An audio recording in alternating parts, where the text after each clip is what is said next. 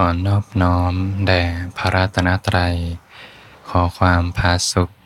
ความเจริญในธรรม จงมีแก่ท่านสาธุชนผู้สนใจใฝ่ธรรมทุกท่าน ก็เป็นธรรมะยามค่ำคืน ค่ำคืนนี้ก็เป็นวันศุกร์ ที่ 22 ธันวาคม 2566 ก็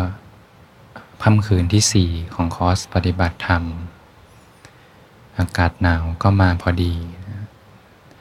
ระหว่างวันญาติโยมก็คงจะ ฝึกกันได้เรื่อยๆ อากาศเย็นสบาย ใจก็มีความสุข พอใจมีความสุข ก็เป็นสมาธิได้ง่าย ก่อนฟังธรรมก็ยกตัวอย่าง การปฏิบัติเล็กๆน้อยๆเผื่อเป็นเกตธรรมแง่มุม บางทีเราอาจจะเอาไปอัดแอปใช้ อย่างนั่งสมาธิมีความคิดฟุ้งซ่าน มีความคิดเป็นอกุศลบ้าง หรือไม่มีความคิดเป็นกุศลบ้าง มีความฟุ้งซ่านลำคันใจ ต้องเข้าใจก่อนว่าสิ่งที่เกิดขึ้นเนี่ยเป็นผลละ ที่มาจากเหตุปัจจัยหนึ่ง ในการปฏิบัติธรรมก็เป็นการสร้างเหตุใหม่ คือการเจริญมรรคอย่างบางท่านมี กองกรรมฐานที่แตกต่างกันออกไป ตามวาสนาบารมีตามจริต ที่สำคัญเลยทำแล้วมีความสุข มีความสุขจิตก็ตั้งมั่นได้ง่าย สมมุติว่ารู้สึกถึงลมหายใจไปเรื่อยๆ เป็นการสร้างเหตุสร้างเหตุใหม่ ต่อให้ฟุ้งซ่านก็ไม่ว่าอะไรนะเป็นการสร้างเหตุใหม่ รู้ลมหายใจไปเรื่อยๆ พอจิตเริ่มสงบตั้งมั่นขึ้นมา จิตก็จะไม่ค่อยไปเกาะเกี่ยวกับความคิด ไม่ว่าจะเป็นความคิดกุศลอกุศล เมื่อจิตตั้งมั่นเขาจะเห็นว่ากุศลเกิดขึ้นมาแล้วดับไป อกุศลเกิดขึ้นมาแล้วดับไป สิ่งใดสิ่งหนึ่งเกิดขึ้นเป็นธรรมดาล้นดับไปเป็นธรรมดา จิตจะเกิดกระบวนการเรียนรู้ ขึ้นมา ไม่ไปเกาะเกี่ยวกับปรากฏการณ์ที่เกิดขึ้น เรียกว่าอยู่กับการสร้างเหตุ แม้กระทั่งต่อให้ฟุ้งทั้งบัลลังเลยเนี่ยบางคนมีจริตนิสัยมาทางปัญญาเนี่ยสงบก็ไม่สงบเลย เห็นเลยว่า ความฟุ้ง เป็นสภาพธรรม เป็นธรรมชาติหนึ่ง บังคับบัญชาอะไรไม่ได้เลย อยู่กันไปเมื่อไหร่ก็เมื่อนั้น เมื่อจิตเห็นความจริงปล่อยวางด้วยปัญญาสงบเลย แต่สิ่งนี้เป็นสิ่งที่แต่ละท่านต้องเรียนรู้ขึ้นมาด้วยตัวเอง เป็นจิต แต่ละท่านต้องเรียนรู้ด้วยตัวเอง บางท่านเห็นแง่มุมอ๋อวันเนี้ยที่ฟุ้งเนี่ยพอไปคุยเรื่องนี้กับใครมา ก็สร้างเหตุไว้ผลก็เกิด เข้าใจว่าเป็นผลที่เกิดจากเหตุ จิตก็ปล่อยเลย แม้กระทั่งยอมรับได้ ฟุ้งก็ฟุ้งไป ไม่ใช่เราฟุ้ง จิตก็ปล่อยได้เนี่ยเป็นเกตเล็กๆน้อยๆซึ่งสามารถนำไปประยุกต์ใช้ได้กับทุกสถานการณ์ แม้กระทั่งนั่งสัมภาษณ์นี่มีความปวดขามาก วดขามาก ก็อยู่กับการสร้างเหตุไปในกรรมฐานที่ถนัด เช่นรู้สึกถึงลมหายใจ บางท่านถนัดทำความรู้สึกตัว ก็ทำความรู้สึกตัว รู้สึกถึงลมหายใจไปเรื่อยๆ จนจิตตั้งมั่นขึ้นมา ความปวดก็สักแต่ว่าความปวด ใจไม่ไปเกาะเกี่ยว เรียกว่าอยู่ไปเท่าไหร่ก็ได้ จะไปก็ไป อยากจะอยู่ก็อยู่ไม่ว่าอะไร ไม่ผักใส่ ไม่ดึงเข้าไม่ผลักออก ต่อให้อยู่ด้วยกันใจก็ไม่ทุกข์เพราะมีสมาธิและมีปัญญาที่เกิดจากการเห็นความจริงแล้วจิตเขาปล่อยวางความปวด ไม่ใช่ว่าต้องหายปวด แต่อยู่กับความปวดโดยใจเป็นอิสระจากกัน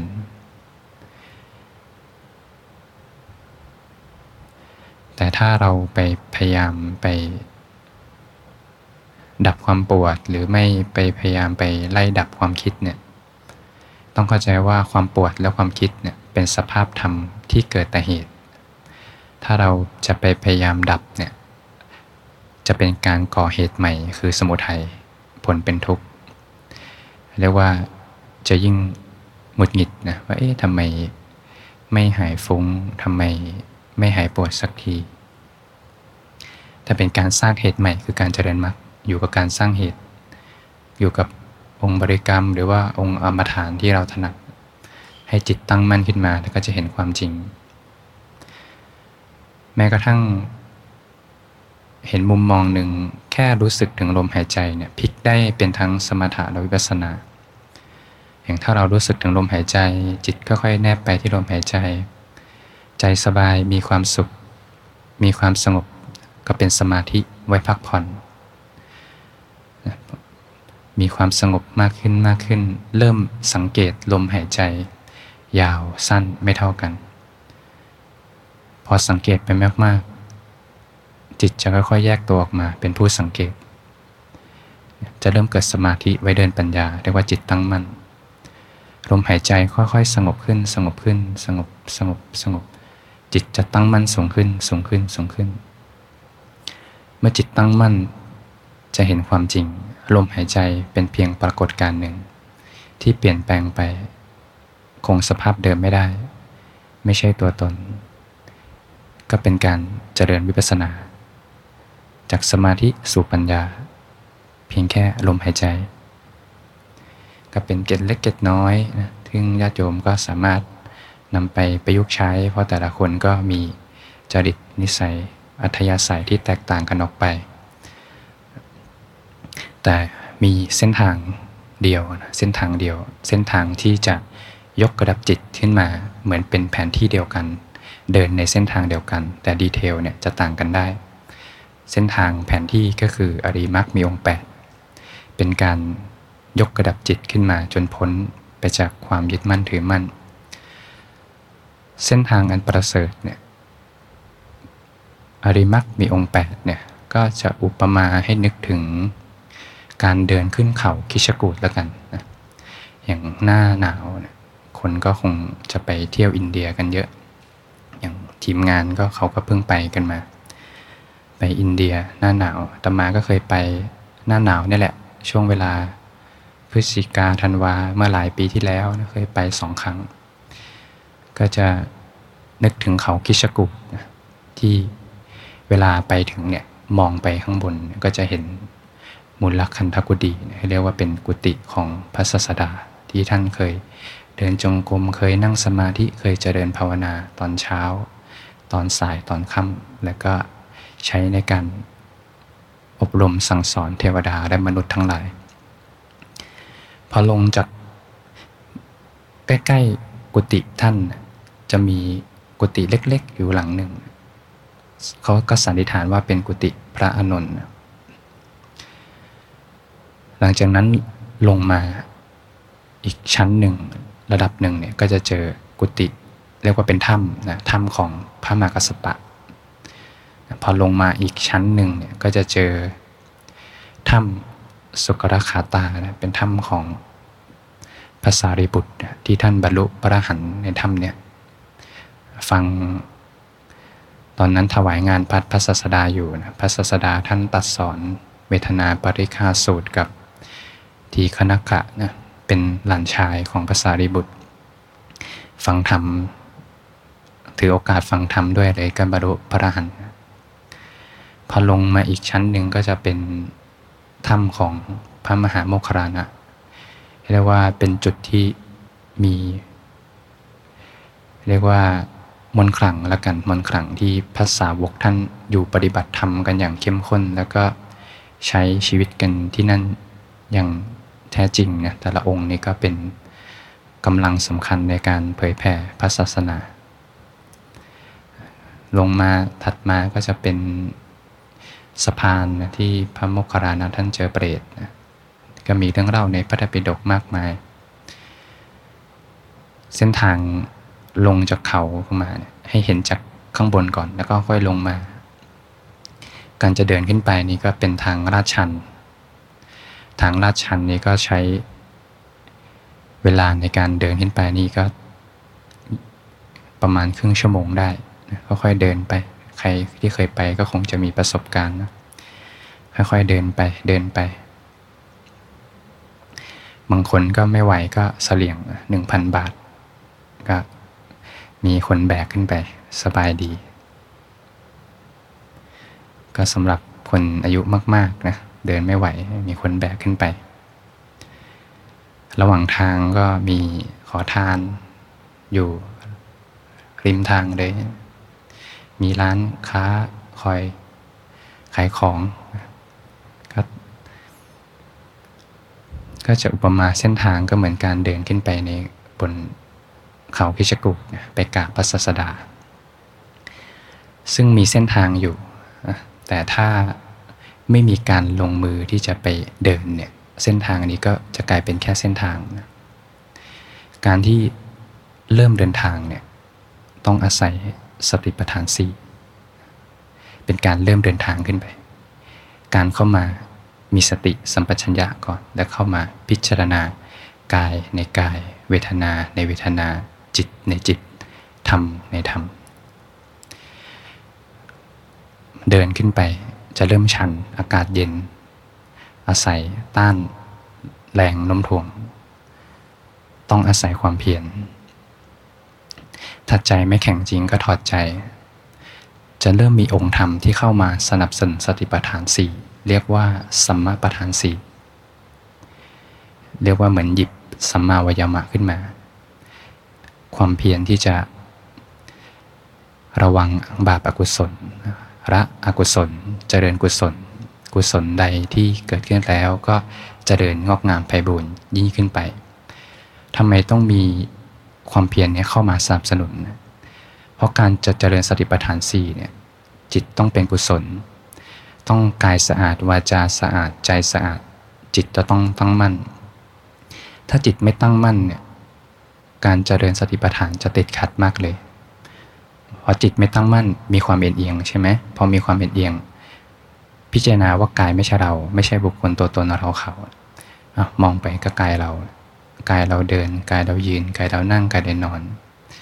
ดังนั้นจิตตั้งมั่นสำคัญมากนะก็ต้องอาศัยความเพียรที่จะคอยละอกุศลเจริญกุศล ที่จะสนับสนุนสติปัฏฐานสี่ หลังจากนั้นค่อยๆเดินไปลองนึกภาพคนค่อยเดินไป มีเส้นทางแล้วก็ค่อยเดินเดินเดินเดิน อาศัยความเพียรเข้มข้นเข้มข้น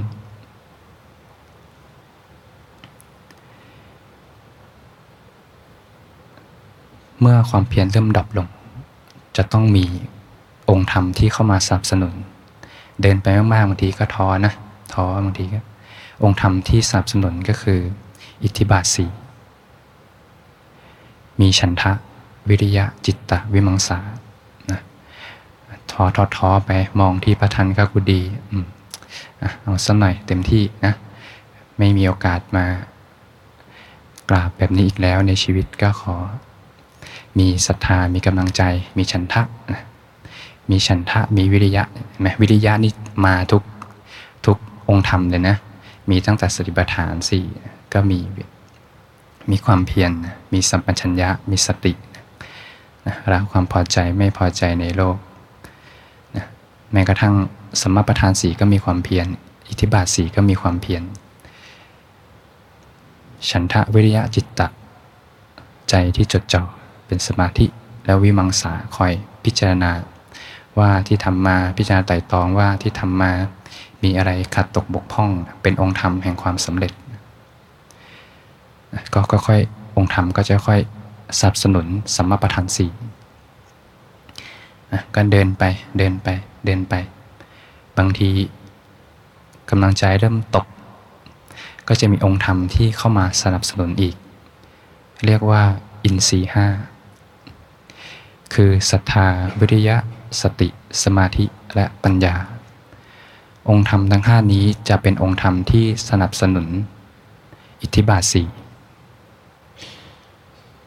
ศรัทธาเนี่ยจะสนับสนุนชันทะ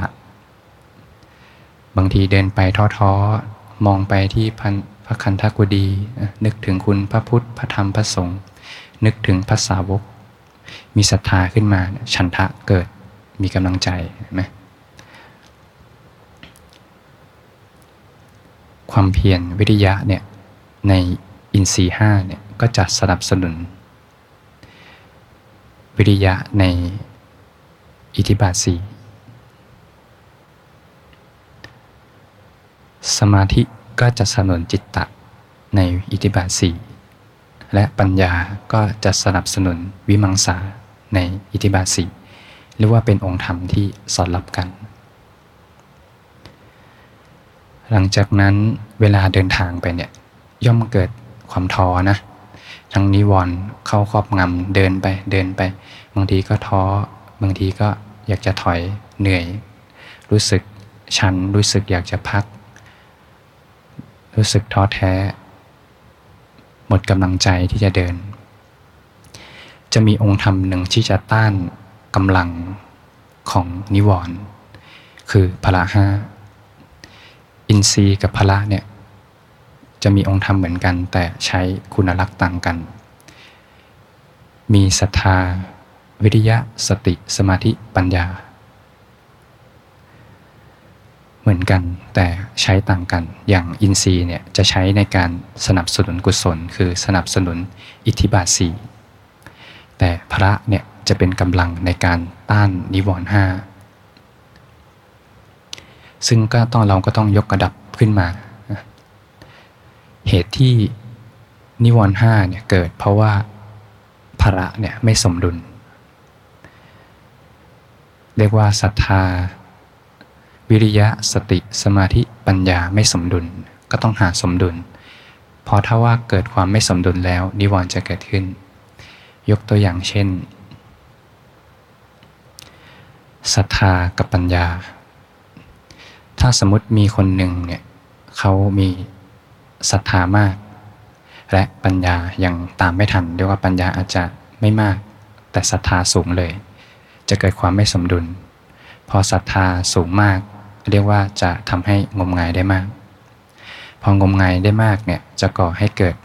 เดี๋ยวกิเลสก็จะตามมา จะก่อให้เกิด ความลังเลจะก่อให้เกิด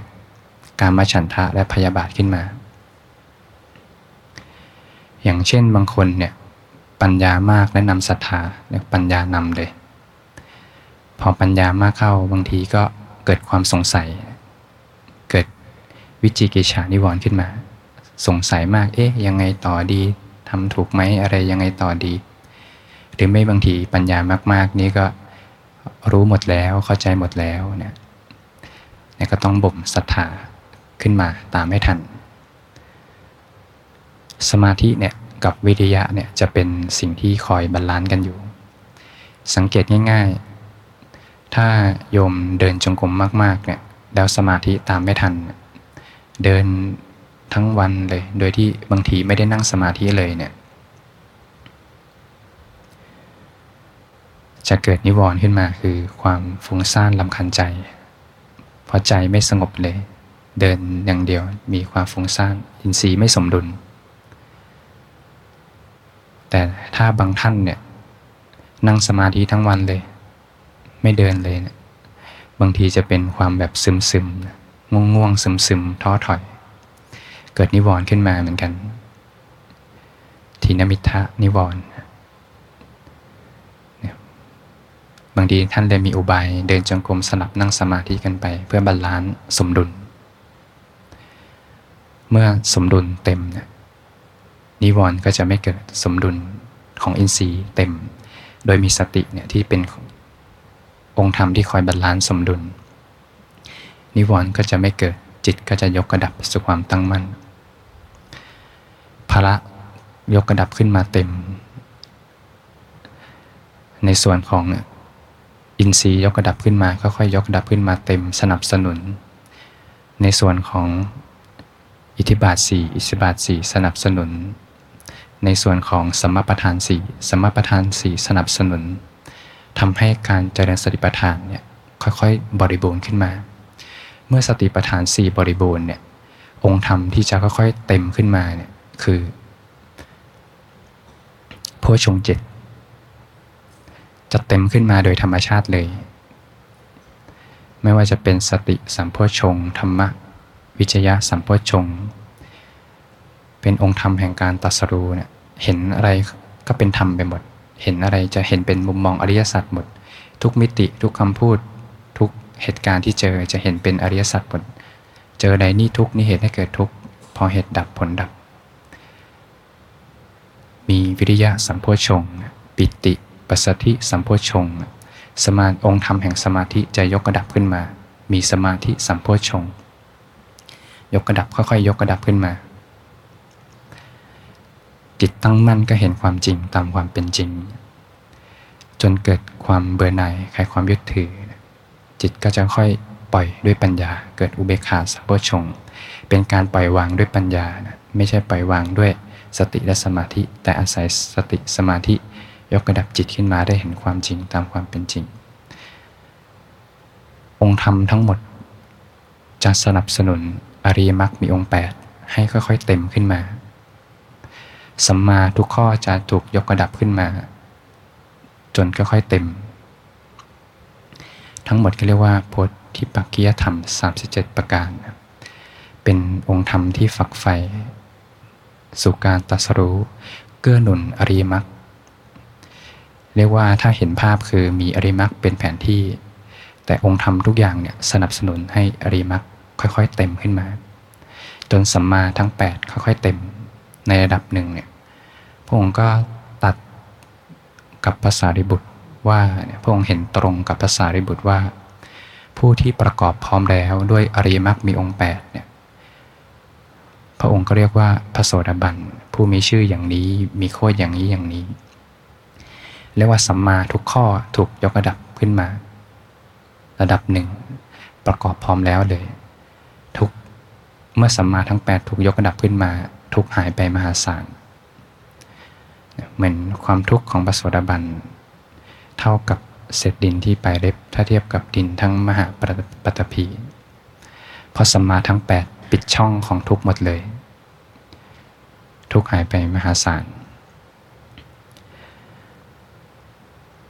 แต่ก็ต้องมีสิ่งที่จะต้องพัฒนาศีลสมาธิปัญญาต่อพระโสดาบันท่านมีศีลบริบูรณ์ มีสมาธิพอประมาณ มีปัญญาพอประมาณ ท่านก็จะต้องเดินทางต่อ จนศีล บริบูรณ์ สมาธิบริบูรณ์ ปัญญาบริบูรณ์ องค์ธรรม ศีลสมาธิปัญญาบริบูรณ์ เต็มขึ้นมาเนี่ยกระอุปทานในขันอย่างสิ้นเชิง สลัดคืนสู่ธรรมชาติคำว่าคืนสู่ธรรมชาติเนี่ยเราก็จะอาจจะนึกภาพว่ามีเราขึ้นมาปฏิบัติธรรม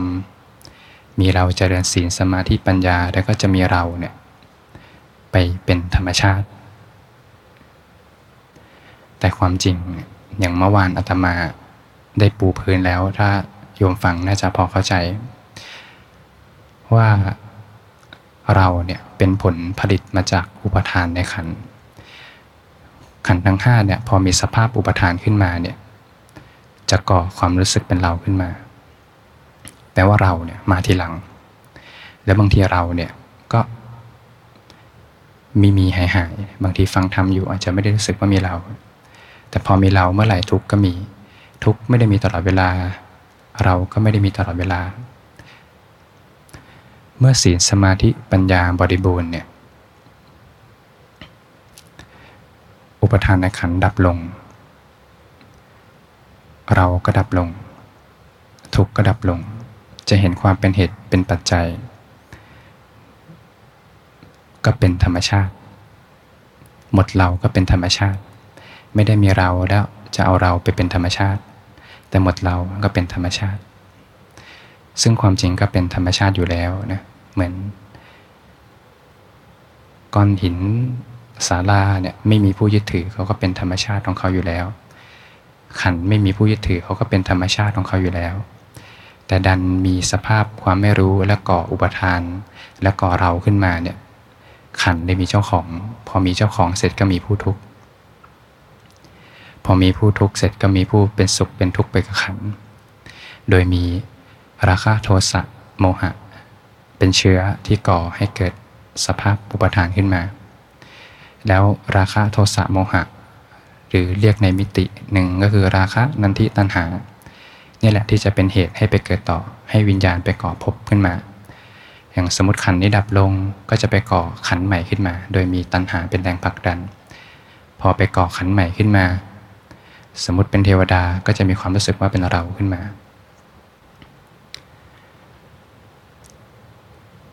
ก็จะยกตัวอย่างหนึ่งก็เหมือนคอมพิวเตอร์เครื่องหนึ่งซื้อมาใหม่ ๆ พอซื้อมาใหม่ ๆ เสร็จ ใช้ไปใช้มา อยู่ๆมีไวรัสเกิดขึ้น คอมเริ่มรวนแล้วทีนี้ก็ต้องไปหาแอนตี้ไวรัสมา หาซื้อแอนตี้ไวรัสแล้วก็เข้าคอมพิวเตอร์ไปแอนตี้ไวรัสนั้นก็เหมือนศีลสมาธิปัญญา ที่เข้าไปชำระกิเลสพอไวรัสดับลง คอมพิวเตอร์ก็กลับมาเป็นเหมือนเดิม ซึ่งคอมพิวเตอร์เขาก็เป็นของเขาอยู่แล้ว แค่มาเอาไวรัสออกศีลสมาธิปัญญาบริบูรณ์ อุปทานก็ดับลงไปเอง เราก็ดับลงไปเอง ทุกข์ก็ดับลงไปเอง ไม่ใช่เราไปเป็นธรรมชาติ แต่หมดเราถึงจะเป็นธรรมชาติ ซึ่งความจริงทุกอย่างก็เป็นธรรมชาติอยู่แล้ว แค่อาศัยศีลสมาธิปัญญาชำระกิเลสในจิตใจ เมื่อเดินทางไปเดินทางไป จนถึงพระคันธกุดีก็ได้กราบพระศาสดา ผู้ใดเห็นธรรมผู้นั้นก็เห็นเรานะ